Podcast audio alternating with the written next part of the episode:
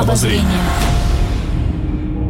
Добрый день. Вы слушаете радио Imagine. В эфире программа «Книжное обозрение» в студии автора ведущая Александра Ромашова. И сегодня я пригласила в гости нашего старого друга. Старого, конечно, только в самом хорошем смысле слова.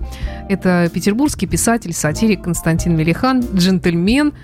Он же Дон Жуан, правда, с приставкой «экс», как я понимаю. Но обо всем об этом мы попозже поговорим подробно. Костя, здравствуй.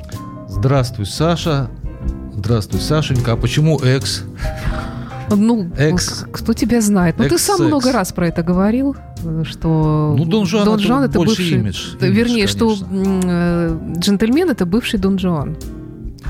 Джентльмен – это ослабевший Дон Жуан. Да, ты почти правильно сказала мой афоризм. Ну, я же с тобой давно общаюсь. Костя, у тебя недавно был день рождения, ну, относительно недавно. И я вдруг подумала, что вот все Костя, Костя, может быть, уже пора по батюшке, Константин Семенович. Семенович да. Как Нет, ты думаешь? Ну, я думаю, что чем больше у человека имен, тем, тем лучше. Чем больше всяких у него кличек. Раньше у нас кто имел много имен? Короли, цари, там иногда там две страницы занимало его представление. Да. Так ну. что мне нравится. Но меня котом звали. Да. В школе звали котом и во дворе, потому что я Костя, кот, Котя, кот. Угу. Вот. Потом у меня усы появились, то, опять-таки тоже что-то кошачье. Потом я стал обнаруживать, что у меня огромное количество признаков, сходных с котом не с, с котом. Ну, я поняла, да. Вот. То есть, например, я люблю рыбу, но не умею плавать. Угу. Ну, Потом я осторожный, кстати, умеют, да. скепсис у меня такой. Угу. Э, люблю гулять сам по себе. Угу. И очень-очень-очень много совпадений. Просто ужас, мистика просто. Угу. Ну, значит, наверное, может быть, в прошлой жизни ты был им. Ну, это если бы я был индусом, исповедовал да. бы индуизм. Да. Э, Константина мы пригласили не просто так. Ну, во-первых, э, у нас э, мы всегда просто рады его видеть в нашей студии. Просто а, так рады увидеть. Да. А во-вторых, у него вышла новая книга. Я держу ее в руках. Я счастливая можно сказать, я не знаю, обладательница или это, это мне так подержать дал? А, ну тогда ладно. Обалдительница и обладательница. Спасибо. Книга называется «Константин Мелихан без смокинга». Да, ну, в белом костюме на этот раз, без шляпы так точно. Первым делом открываю книгу на первой попавшейся странице. Костя, конечно, извини, но это слово я вынуждена произнести конечно. в эфире. все и вижу слово, хорошие. вижу слово шлюха. Да. Вообще, извини, что это вообще? Почему? Какая? Фрау Шлюхер. Объясни, Немецкая каким образом она в записке, поведения. Э, можно сказать, джентльмена, хотя да, тут 18 плюс, конечно, есть градация. Ну вот как она попала в твою книгу джентльменскую? Нет, ну Писатель, он использует все слова и даже выдумывает. У меня масса, сотни неологизмов. Один да? календуль, только 13 да. неологизмов. То есть писатель должен использовать все слова. Слов не надо бояться. Даже очень грубых. Ну, я не использую наших четыре атомных слова. Вот. Но я хочу сказать, что вот если вот запретить маты, а депутаты все время хотят запретить мат, угу. так они только сделают, как всегда, только лучше.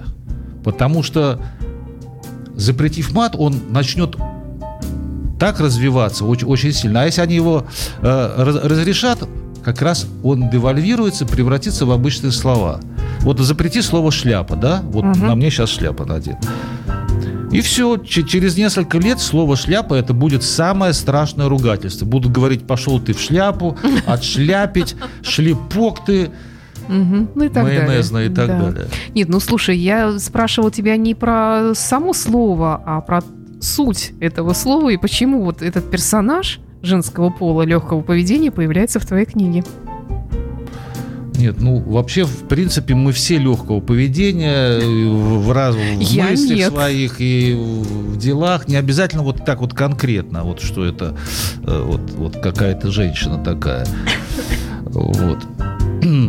А потом я тебе говорю как бы в жанре эссе, как, как бы я отвлекаюсь. Угу. Потому что когда вот четко отвечаешь, 2 же 2, 4, это неинтересное будет э, разговор. Ну, а моя задача тебя все-таки э, выспросить то, что Конечно, меня спрашивай. волнует.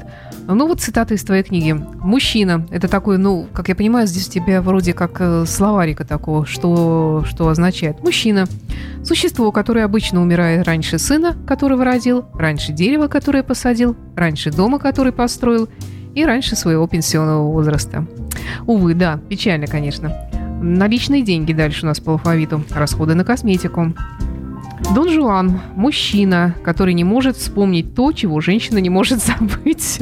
Вот это гениальная действительно фраза. А, Костя, ты пишешь э, в таком жанре, я бы сказала, наверное, тоже легком, да? Легкий жанр Но считается, трудный. да, афоризмы. И вот да, я как раз про это тебя и хочу спросить. Может быть, проще сесть и написать длинный роман, чем придумать вот такую вот, вот хлесткую фразу, которая бы просто разлетелась на цитаты? Ну, в вопросе часто скрывается ответ, и ты сама же и ответила. Вообще, в принципе, Я конечно, от тебя этому научилась. Роман легче написать, чем афоризм. Мы сколько знаем романов, а а, афоризмов или авторов афоризмов очень мало мы знаем. Мы их забываем, авторов, авторов да. Е- есть авторы, которые прославились только одним афоризмом, типа да. знание, сила там и так далее. Время, деньги, там, Демокрит там сказал. Вот. А вообще афоризм – это хорошо отредактированный роман. То есть вся суть романа ну, это так, конечно, ну, Это вот сказано. что я сейчас говорила, да? ну вот скажем, вот про да, то, то, что мужчина пытается забыть, а или вернее, не может вспомнить, а женщина не может забыть. Вот какой роман под этот афоризм подошел из классики, скажем, по сути? Ну, Мапасана что-нибудь, например. Ну, кстати, да, да. Типа «Жизнь» или «Милый друг». Да. У него да. яхта была «Милый друг». Да. Ну, вообще афоризм, конечно, ну, он как пишется, ты в голове написал роман, и потом вот последний вот последний абзац или последняя строка, итог вот всего этого. Вот афоризм у тебя получился, а все остальное ты отбросил. Выкидываешь. Мне сейчас такая мысль пришла в голову. Вот. Ну, а с другой стороны, афоризмы сейчас это такое время очень быстрое, но оно все время убыстряется, всю жизнь человеческую. Э, поэтому как бы нет времени читать длинные произведения. Хотя иногда хочется после всех этих краткостей почитать что-то длинное. Ну вот третья сторона афористу очень тяжело, потому что краткость сестра таланта, конечно, но мачеха гонорара. И к тому же для и того, чтобы... Легко. Да, ты написал один афоризм, ты его сочинил, гениальный, но ты же не можешь его отдельной книжкой издать. А кто же его тогда купит? То есть их да. надо много должно Поэтому быть. То есть ты пишешь тысячи, я, ну, тысячи я, романов почему, почему я каждый день? пишу? Тысячи у меня написано, там, десятки тысяч афоризмов. Потому что мне хочется обо всем высказаться. Обо всем в мире. А как они, как они рождаются? Я не понимаю, но это же нужно какой-то особый склад ума да, иметь. вот меня спрашивали, как рождаются. Рождаются совершенно по-разному, по-всякому. Бывает, ты идешь от формы к содержанию, бывает от содержания, от мысли идешь к форме. И бывает в готовом виде он тебе упал в голову сверху, но это очень редко. Как правило, падает болванка тебе на голову. Угу. А потом ты его да, шлифуешь. Да, и потом да. ты его э, шлифуешь. Иногда бывает десятилетия уходит на то, чтобы... Да что ты? Да, у меня... Ну вот, например, какую ну, вот у меня ты десятилетие шлифовал? над которым я работал 20 лет. Но это не значит, что я каждый день. Просто ну, да. через 20 лет мне пришла окончательная такая формулировка. Э, значит, как же у меня звучал... Э, знание сила, я сегодня уже говорил этот афоризм, угу. он из двух слов. Кстати, очень, очень сложно придумать афоризм из двух слов. Из одного вообще никому не удавалось. Из двух слов вот э, знание, сила, время, деньги. И я придумал такой афоризм. Знание, сила, убивающее чувство. Потом я как-то читал Монтэня. Монтень говорил, что он не любит очень твердые слова. Вот всегда, никогда, везде. Они всегда очень грубые, не передают точно жизнь. И французы говорят, найди жаме жаме, никогда не говорите никогда. И лет через 20 я этот афоризм улучшил. Знание, сила, ослабляющее чувство. Не убивающее, а ослабляющее. Ага. То есть тут как бы более мягко сказано. Да. Что не, не да, напрочь да, да. все уничтожил. И второе, тут сила и слабость. Два таких слова а, а, антагонистичных. Угу. Вот, Антонин. Угу. Которые тоже держат этот афоризм крепче. И он стал лучше. Как, я, как ты считаешь, лучше стал? Да, я вот тебя слушаю, Костя, ты такой умный.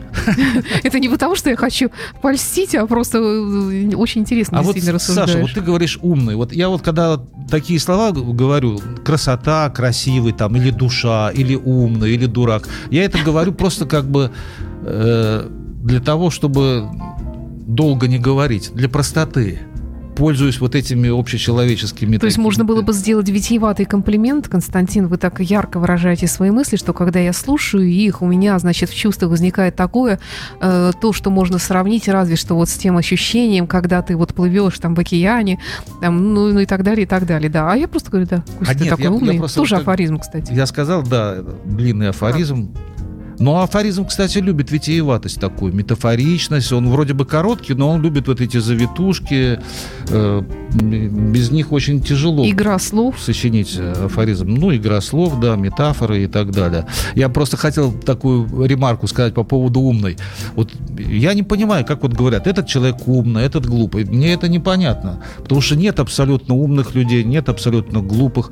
Каждый человек умный в чем-то своем, в какой-то области. Вот один умный деньги зарабатывать, другой умный на кухне что-то там приготовить обед, третий умный написать там книжку и так далее. Ну, ты путаешь ум с мастерством. М?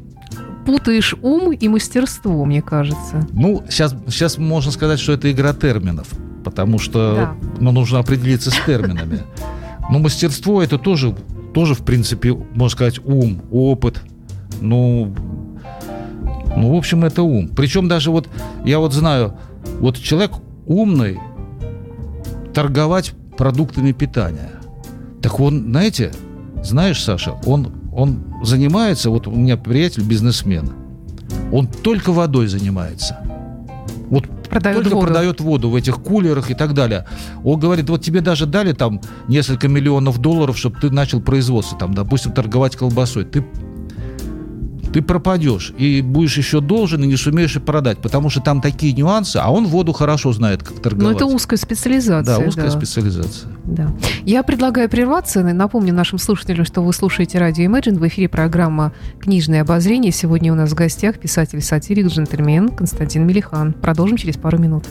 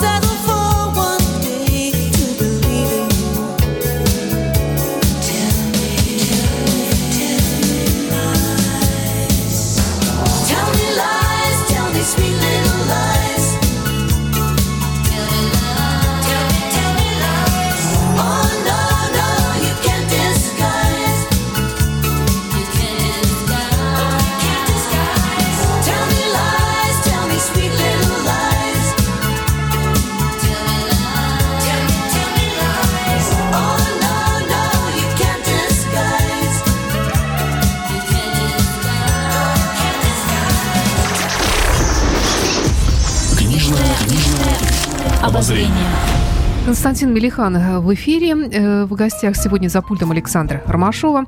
Э, Костя, немножечко отвлечемся от афоризмов и от твоих книг и вернемся к твоей персоне книжной. У меня есть ряд таких вот стандартных вопросов для программы «Книжное обозрение». Я тебе их сейчас буду задавать поочередно. Мне кажется, на такие вопросы может ответить любой, и ему это будет интересно. Но я надеюсь, во Ты всяком говоришь, любой случае. может ответить?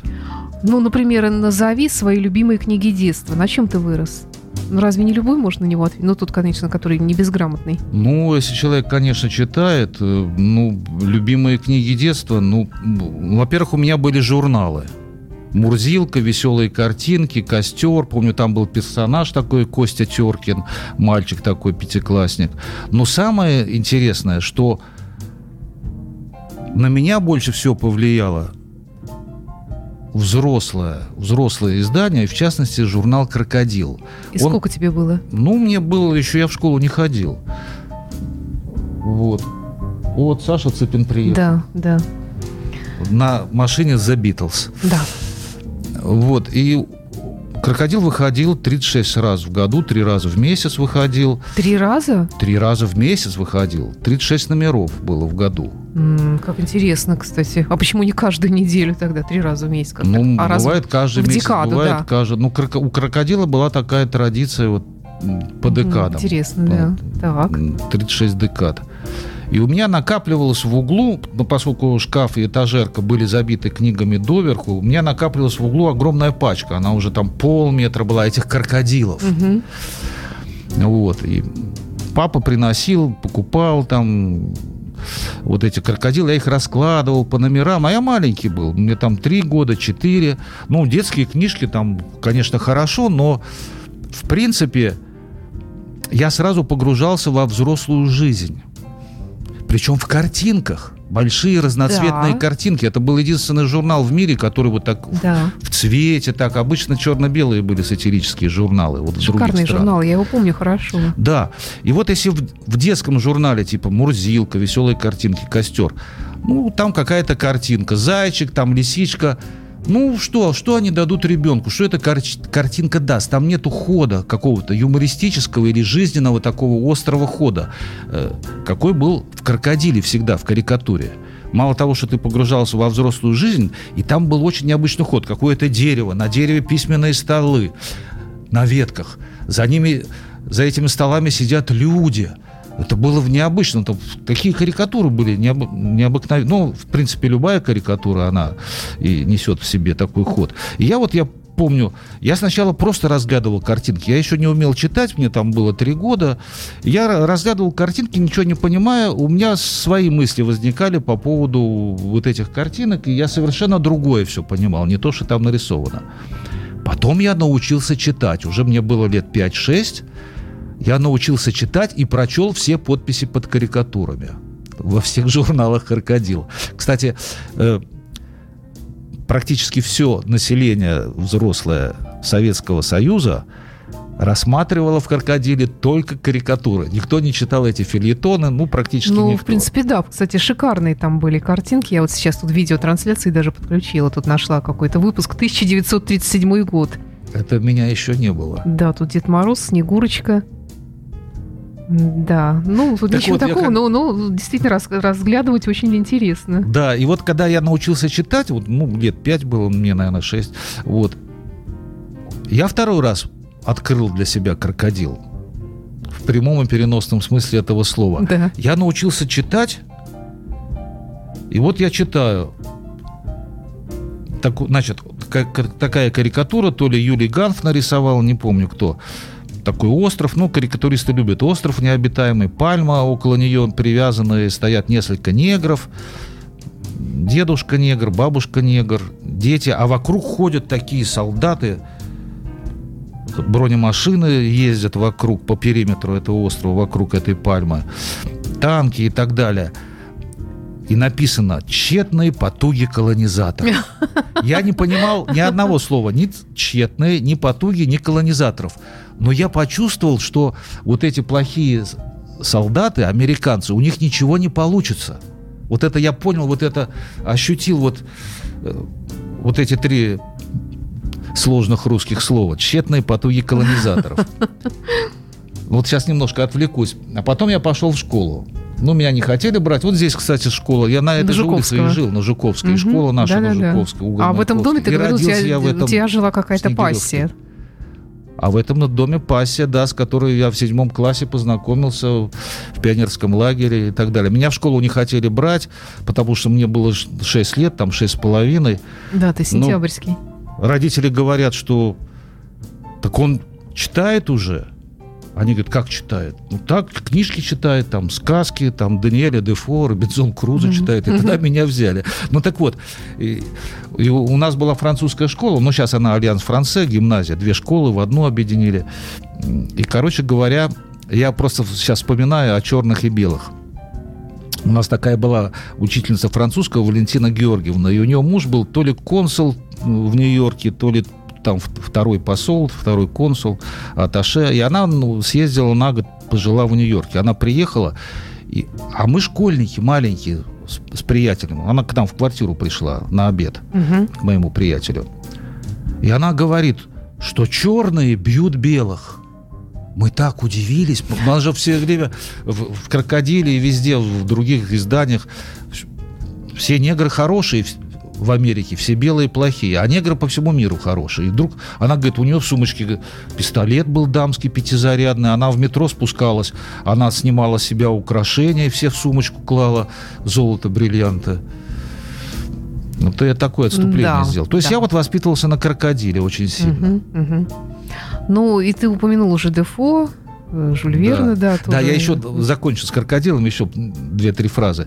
Вот обычно приходят гости, когда ну, выпили, закусили все, и ставят табуретку, ребенок становится на табуретку, читая стишок. Да. А у меня, знаешь, как было? Читал афоризмы. Я давал пачку крокодилов, ходил в другой конец комнаты, она была 18 метров, ага. селедка, 3 метра на 6. Вот я ой, на, почти ой. на 6 метров ага. отходил и говорил, показывайте мне карикатуры, листайте, а я буду говорить, какой художник. Я говорил Кукрыникса, угу. Борис Ефимов, Черепанов, муж и жена Караваева.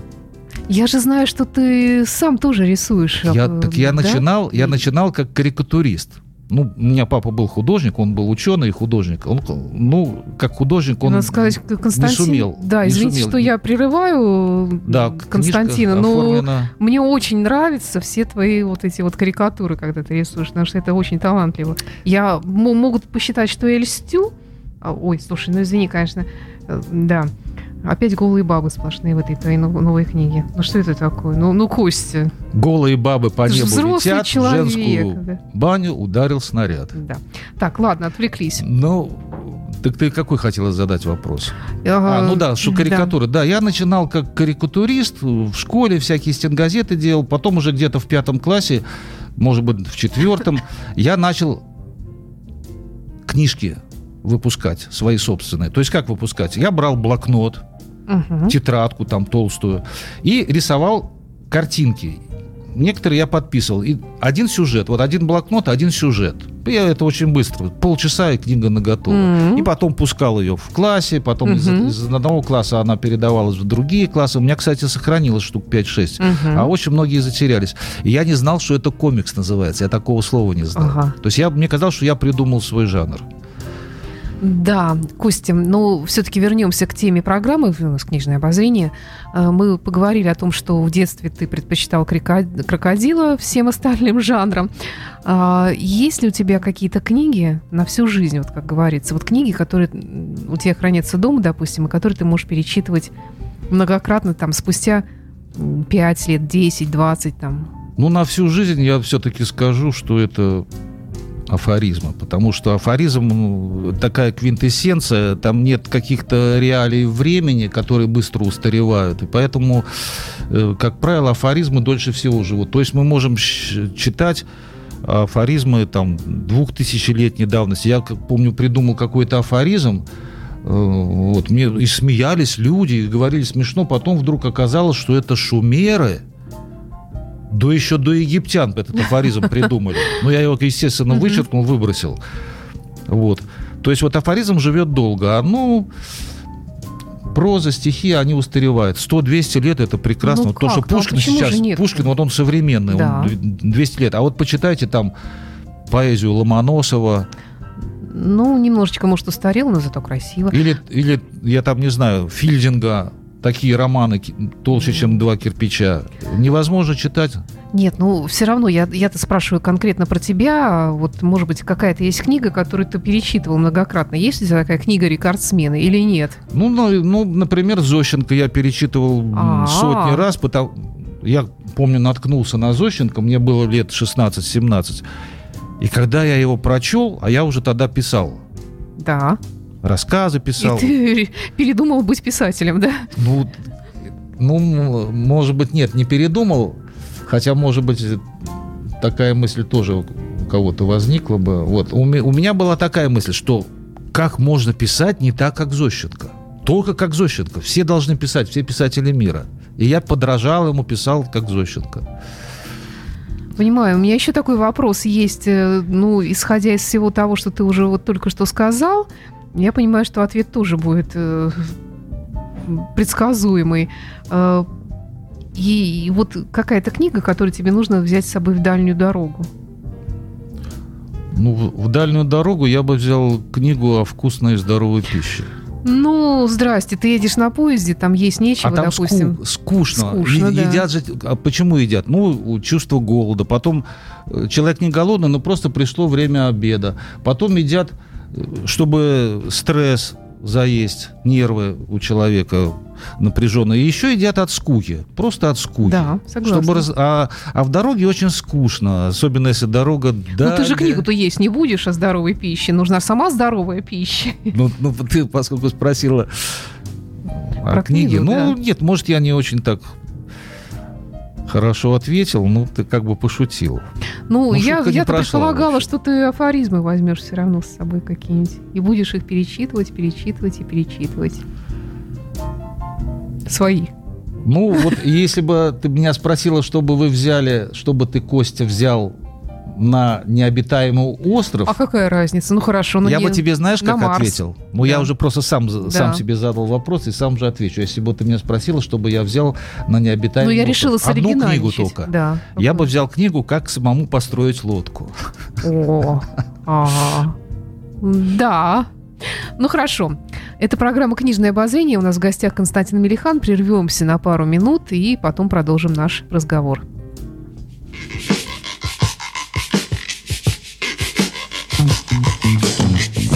Sell, sell, sell, everything you stand for. Tell, tell, tell, tell all the people that you care for.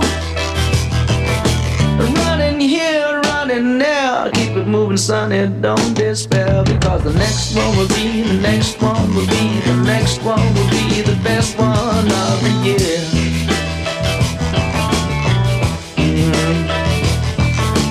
Give, give, give, give everything you paid for.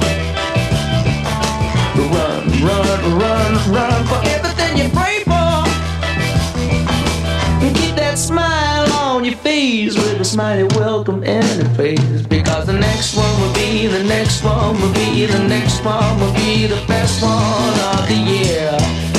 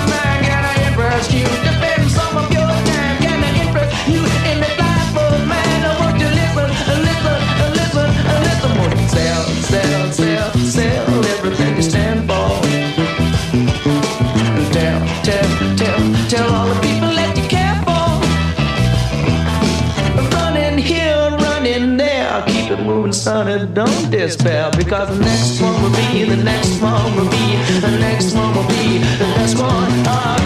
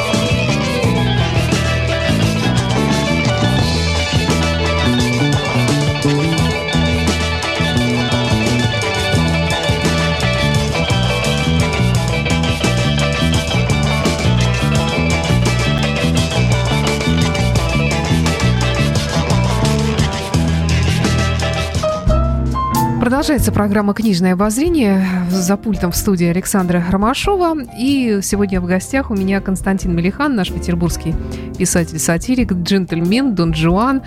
Э, Костя, вот такая немножечко болезненная тема. Э, борьба с плагиатом. Потому что, э, ну, не знаю, может быть, мне так кажется, но роман украсть сложнее. Наверное, взять и переписать слово в слово, ну, Да, даже что-то переделать. есть. Да, да, кстати говоря. То есть, А вот афоризм взял, украл, приписал, тем Да, более, что, как мы знаем, они верно. уходят в люди, если они легко запоминаются, то есть этот человек и не помнит, кто его впервые произнес эту гениальную фразу. Ну вот э, давай, например, украсим наш эфир какой-нибудь фразой из твоего нового творения, из твоей новой книги. Всегда надеюсь на лучшее, но готовлюсь к худшему. Боюсь тех, кто ничего не боится. Да, это вот э, тоже а, э, такие вот из Константина. Господи, я вот листаю твою новую книгу, которая называется «Константин Мелихан без смокинга». Опять вот все время вот эти картинки твои, с голы- сплошные голые бабы. Вообще, что это такое? Я не понимаю. Что происходит? Ну, один художник, я забыл, э, как его... А, по-моему, барон Клод даже. Он говорил, что самое красивое, самое прекрасное существо – это лошадь. И он рисовал только лошадей. Ну, а ты считаешь, что все-таки женщина, да? Ну, у меня как-то получается больше. Э, Мужчина, я рисую себя. Если мужчина, я почему-то себя да. все время рисую, усатого. А женщина А у тебя такая то- ведьмообразная такая, тут, распущен- распущенная. Да, и вот, кстати, тут твоя фраза. Женщины, в отличие от цветов, распускаются ночью. И вот еще фраза мне понравилась за номером 77, тут афоризм под номерами. Три стадии любовного заката. Один. Вам некогда друг другу звонить. Два. Вам нечего друг другу сказать. Три. Вам не о чем друг с другом молчать. Гениально. Спасибо. Ну, а теперь, значит, кто-нибудь украдет эту фразу, будет ее использовать. И вот как у тебя обстоят дела с плагиатами? Я знаю, Ну, что ты постоянно борешься да, с да. этим делом. Ну, значит, я сначала скажу тебе, ты сказала, что роман трудно украсть. Да, роман трудно украсть, но тем не менее есть случаи, вот детективщики, например. Я забыл, как фамилия этого детективщика, по-моему, на букву «Б» у него фамилия. Я их не помню, всех этих авторов детектива. Да, отключи ты, наконец, свой телефон. Ну, Вот. вот, Так значит, что... Да, ему- да, Ему давай. нужно было срочно, ну, у них же там как, надо все время, каждый месяц, чтобы был новый роман Да, детективный. да. Вот, и нужно было срочно э, выпускать очередную книжку эту. Так он взял просто какого-то американского писателя детективного и перенес, перенес все действие из Калифорнии в Сибирь и все фамилии поменял на русские, американские. И все. И за, за двое суток роман был готов. Да, Вот, вот, то есть роман тоже э, я тоже встречала украсть. такое. Вот. Ну, а афоризм это... Сам Бог велел. Я помню, я спросил Михаила Михайловича, который уже присоединился к большинству, Михаила Михайловича Чулаки, он был председатель нашего союза писателей. Я говорю, ну вот там вот меня вот воруют фразы, афоризмы. Он говорит, а почему же не украсть? А Он же такой маленький афоризм, такой, Такой хорошенький, хорошенький, и да. легко так его украсть Да. и себе куда-то там вставить. Конечно, да. Ну вот издают книжки, вот ты можешь, хочешь покажи, вот, например, Раневская. Случаи шутки афоризмы. Так. То есть свет погасшей звезды. Хотя она жила намного раньше, чем я, но тем не менее Фаина Георгиевна, уважаемая мною актриса, королева эпизода, «Муля, не нервируй меня», Мгм, э, мгм. тем не менее она умудрилась. Но после того, как она ушла из жизни, некий издатель Захаров, и издательство у него так и называется скромно, скромненько, Захаров, Мгм. он воспользовался любовью народа к Раневской Да, и решил да. сделать на ней бизнес. А Мгм. что издавать-то? Что издавать, если она сказала два-три десятка фраз таких скобрезных?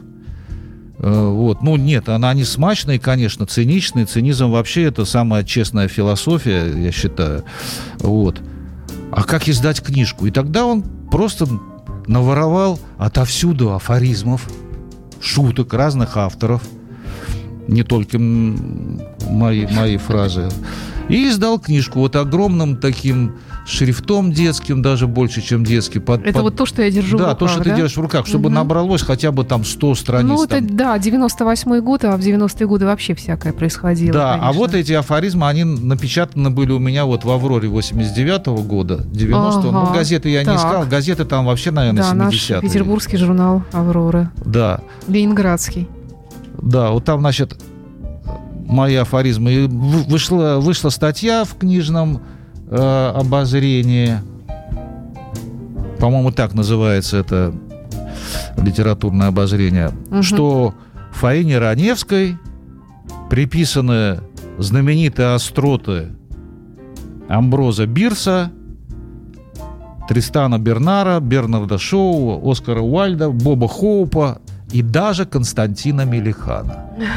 Статья называлась Фаневс... «Раневская в роли Чапаева». Ну, Раневская, конечно, не виновата. То есть, естественно, конечно, просто воспользовались не... этим именем. Да, она не виновата, но человек делает бизнес, вот этот А издатель. я думаю, что, кстати говоря, по этому поводу она бы тоже высказалась как-нибудь. Она бы высказалась. А вот ты придумай, она как чужого, бы она высказалась. не надо было. Да, ты вот придумай, как бы она высказалась, и, и припиши эту фразу но ей. я хочу сказать, но под подписью Мелихана, что он не остановился на этом. То есть так. свет потухшей звезды до сих пор идет.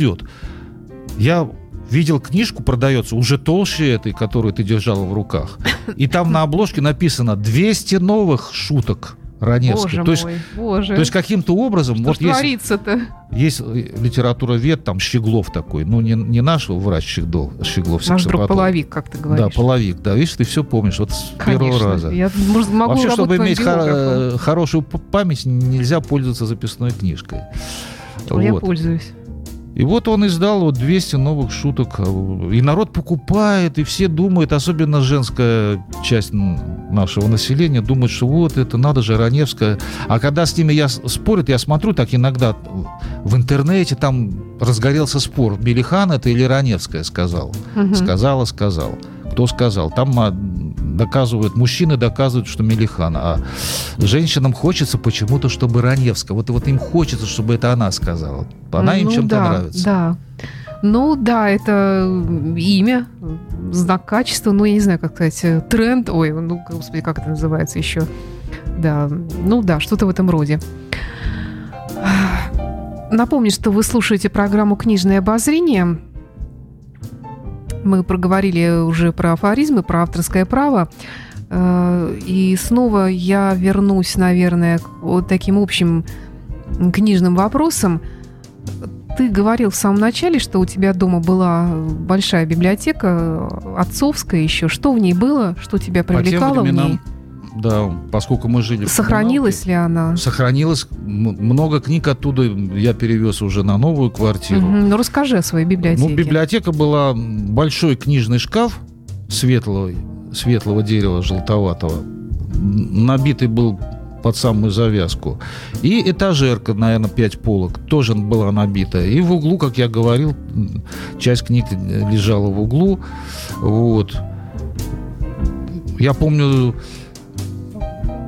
решил сделать библиотеку, как по-настоящему, как библиотека. Угу. Я пронумеровал книжки, завел карточки, переписал все. Какой молодец. Да, маленький, я еще в делала. школу не ходил. Вот. А я был записан во всех библиотеках в радиусе трех километров от угла, uh-huh. угла Жуковской и Маяковской. Uh-huh. Я был в школьной библиотеке записан. Сейчас уже там библиотеки нет. Вместо нее почему-то ресторан в школе, кафе. Uh-huh. Ну, безалкогольных напитков. Столовая и рядом еще кафе. Чтобы дети, ну, значит, телесной пищи важнее За столиками духовной. там все. Вот, потом я был в ЖЭКе записан на Жуковской. Дом 26 или 28 была библиотека. Потом в Лермонтово библиотеке я был записан. Она меня очень поразила, такая огромная, на Литейном проспекте, где упирается да, Салтыкова-Щедрина, да, сейчас да. Кирочная, да. Вот такие колонны, такие книги современные. Я, когда сталкивался с какой-то новой книгой, или покупал, или там брал в библиотеке, я всегда надеялся, что эта книга меня перевернет. И, в общем, так и оказывалось. Мне все время попадались на жизненном пути нужные книги. И, и почти всегда эта книга меня переворачивала. То ли ну, например, был какие? Вот нюх на них. такое? Ну, многие книжки. Например, Аверченко. Вот мне было 16 лет. Ну, мы воспитывались Гоголь, Чехов, ну, все гениальные писатели. Ну, Щедрин самый гениальный писатель. Н. Щедрин. Он не Михаил Евграфович Салтыков-Щедрин. Я думала, он, Михаил Евграфович. Да, он Михаил Евграфович Салтыков. был Салтыков, а псевдоним у него был Н. Щедрин. Это наши советские придумали литературоведы. Михаил Евграфович Салтыков-Щедрин. Так же, как Максим Горький. Он же был Алексей Максимович Пешков. Да. Пешков, а не Алексей Максимович Горький. А псевдоним у него был Максим Горький. Да, но я вот отклоняюсь. Угу. Ну, вот у меня были такие книжки ну, да, ну кто перевернул? Ну, переворачивали очень многие. Вот недавно у меня, ну не как недавно, это уже лет 15-10 прошло. Абрахам Маслоу, например, философ величайший, амери- американский, вот, одесского происхождения. Мелехов меня все время переворачивает. Александр Мелехов, наш петербургский Ты публицист. его приводил к нам в эфир, я помню как-то, да? Да, да, может да, быть, да, да. Философ, писатель, угу. ну, просто гениальный. Я думаю, его потом оценят как следует. Вот. Угу. Ну, масса книжек. Фазиль Искандер, Жванецкий, Петрушевская, Булгаков. Я помню Булгакова получил сброшурованный, вот «Мастер и Маргарита», два журнала «Москва» сброшурованы, с купюрами, все. Я прочел один раз, и потом не смог перечитать, поскольку я ни одной фразы не мог потом. Хотел перечитать, никак все, все, все абсолютно всосал в себя, как губка. Вот угу. Не то, что запомнил, а просто вот все-все э, уже воспринял очень так сильно мастер Маргарита. Ну, много. Бабель, Олеша переворачивали. Французские моралисты, Монтень, Ларош Фуко. Вот Ларош Фуко, кстати, тоже нумеровал афоризмы. Хотя я у него заметил, там Да-да-да. два раза у него афоризмы один и тот же афоризм под разными номерами. То ли составители, то ли он э, проморгал. И его предшественник такой был иезуит Бальтасар Грасиан. 300 афоризмов у него была такая книжка, очень длинных. Один афоризм длился две минуты, наверное по 10-15 предложений. Ага. Вот Ларош Фуко брал его афоризмы и делал в виде одной фразы. Он да. перелопачивал это все. И вот э, поскольку Бальтасар Грасиан растекался по древу мысли. Вот. Ну, а какие книжки я читал ну, в детстве? Ну, я читал, например, арабские сказки. Ну, у меня... «Тысяча и одна ночь»? «Тысяча и одна ночь». Позже я узнал, что это никакие не арабы, они бы до, до такого не додумались. Такие фривольные истории, тысячу и одну коротких рассказиков. Оказывается, это мистификация. Французский писатель 18 века. Тогда было очень э, сильное увлечение Востоком. Востоком. Да. Вот, видишь, ты ага. все чувствуешь, что я хочу сказать. Да. А, вот еще такой у меня вопрос к тебе. А, что бы ты посоветовал прочитать обязательно всем. Ну, вот не, не обязательно одну какую-то книгу не заставлять, а выбрать несколько книг вот э, друзьям, скажем. Ну, я вот скажу сейчас такую мысль, может быть, крамольную, с использованием слова «умный». Я хочу сказать, что умному человеку все равно, что читать. Ну, знаешь. То есть он, он возьмет, ну, я по себе скажу, так без ложной как скромности. умный человек?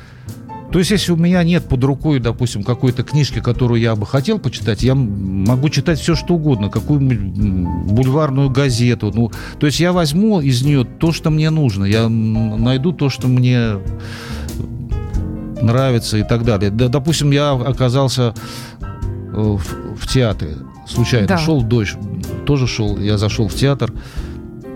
Ну, предположим, актеры играют плохо. Я тогда смотрю за режиссурой. Режиссура тоже плохая. Я тогда слежу за текстом. Просто за текстом драматурга. То есть я нахожу что-то, за что можно зацепиться. Как инопланетяне, если они есть, их пока никто еще не видел. Вот. Но как говорят, что они берут энергию из всего. Они могут в, в поле пшеницы приземлиться и из пшеницы сделать горючее энергию. Uh-huh, uh-huh. Костя, я вот сижу, вспоминаю, смотрю на тебя, вспоминаю, сколько лет мы с тобой знакомы, и даже сбилась, наверное, со ну, счета. не больше 20, Саша. Да, наверное, пожалуй. Приходил ты к нам еще в нашу студию, студию старую, Роксовскую, и я не помню, кто нас познакомил, уж не нашли друг-половик, как ты а, выражаешься, Лев Щеглов. Потому что я вспоминаю, что мы позвали Льва Щеглова когда-то с Александром Цыпиным, у нас была еще такая разговорная передача, и попросили его дать нам рекомендации разных людей. И вот он составил такой список доктора Щеглова, так называемый. Только просил очень не говорить, что именно он дал, потому что это звучало бы двусмысленно. Нет, это звучало бы двусмысленно, а, ну что да, да, да. доктор Щеглов порекомендовал. А, ну, это я к чему говорю? К тому, что я всегда рада тебя видеть, и э, несмотря на то, что новая книга, мне казалось, что я здесь не, не увижу ничего такого интересного. Думаю, ну да, новая книга. И я открываю с удовольствием, понимаю, что, э, ну, наверное, ты, ты не иссякаем просто, может быть. Два главных правила кодекса джентльмена. Первый. Джентльмен всегда выполняет то, что обещал. Второй. Джентльмен никогда ничего не обещает. да, джентльмен всегда расскажет даме приличный анекдот, а жене приличную сказку. Еще вот мне понравилось, если джентльмен говорит даме, что ждал ее всю жизнь, значит намекает, что она для него старовата. Нет, ты так ты, ты делаешь такое выражение лица, как будто мне кажется, что ты вспоминаешь, а я ли это написал. Нет, ну это я, конечно. А да. ты помнишь все свои? Нет, я не помню, потому что я нацелен не как актер, нацелен на запоминание, воспроизводство, так вот э, по памяти, а я нацелен как бы на креатив, на сочинение, поэтому я от, почти отключил эту функцию у себя в мозгу. Вот. А актеры очень сильно запоминают, очень сильная, мощная память у них. У меня был случай, я выступал в СКК.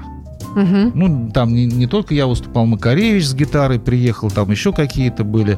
В СКК очень трудно выступать. Когда там 30 тысяч сидит людей, там нужно очень просто, -то, сверхпростые вещи читать. И я читал такой монолог на полторы страницы, монолог. Поздравительная речь. И хохот пошел, ну, после каждой фразы обвал шел смеха. И ко мне такой Варкин тоже присоединился к большинству, конферансье подходит и говорит, слушай, дай мне этот монолог, дай мне, я буду его исполнять, буду читать. Я говорю, да нет, ну мне самому надо тоже что-то читать, я тебе не могу его дать. Он говорит, а я запомнил. И начинает мне слово вот это слово. Да. Он запомнил вот эти полторы страницы с первого раза. Костя, как всегда, время-то наше быстро уже закончилось. И я, конечно, много чего еще хотела тебя спросить. Даже не из того, что запланировала, а из того, э, что назрело, наболело в течение этой программы, в том числе вдруг э, возникли какие-то вопросы. Ну, надеюсь, не последний раз. Э, напоминаю нашим слушателям, что Константин Мелихан сегодня, среди прочего, благодаря мне, кстати, представил свою книгу «Без смокинга» Константин Мелихан вот сейчас я попробую тоже показать нашу веб-камеру, чтобы слушатели убедились, что это действительно новая книга. Так, вот она, держу, я такая красненькая, с портретом Константина в белом пиджаке. Костя, спасибо тебе. Я желаю тебе оставаться всегда в форме. Ты человек без возраста. И такой... Даже не знаю, без чего еще. Ты с собой можешь сравнить. Потому что я каждый раз, когда прихожу, такое чувство, что ты на год помолодела. Ну, я над этим работаю, да. Но я не верю, что ты занимаешься а тем, а чем что делаю я, да. Но я этим тоже не занимаюсь, кстати. Когда меня спрашивают, как вы так, ну, 10 да. секунд еще. Как вы так, ну, не сохранились, а вот так выглядите, там, э, даже школьники спрашивают. Угу. Говорят, ну, вам не дашь там 35-40. Так, даже деликатно они спрашивают, да, деликатно. Вам намного больше. А я говорю, отвечаю, каким образом так вот э, держаться. Я говорю, надо пить, курить, есть много и самое вкусное, и, боже вас упаси, от физических упражнений. Ты, же не куришь. Вообще не курю, но я так говорю просто. Я, я вспомнила Кису Воробьянинова к профессии, которую я в данный момент представляю. Это отношение не имеет, когда вы спросили его возрасте. Хорошая 39. Фраза. Вспомнила фильм одноименный. Ну что ж, э, спасибо. Константин Мелихан, программа «Книжное обозрение». В студии была Александра Ромашова. И до встречи в эфире. Удачи. До свидания. Книжное, книжное обозрение.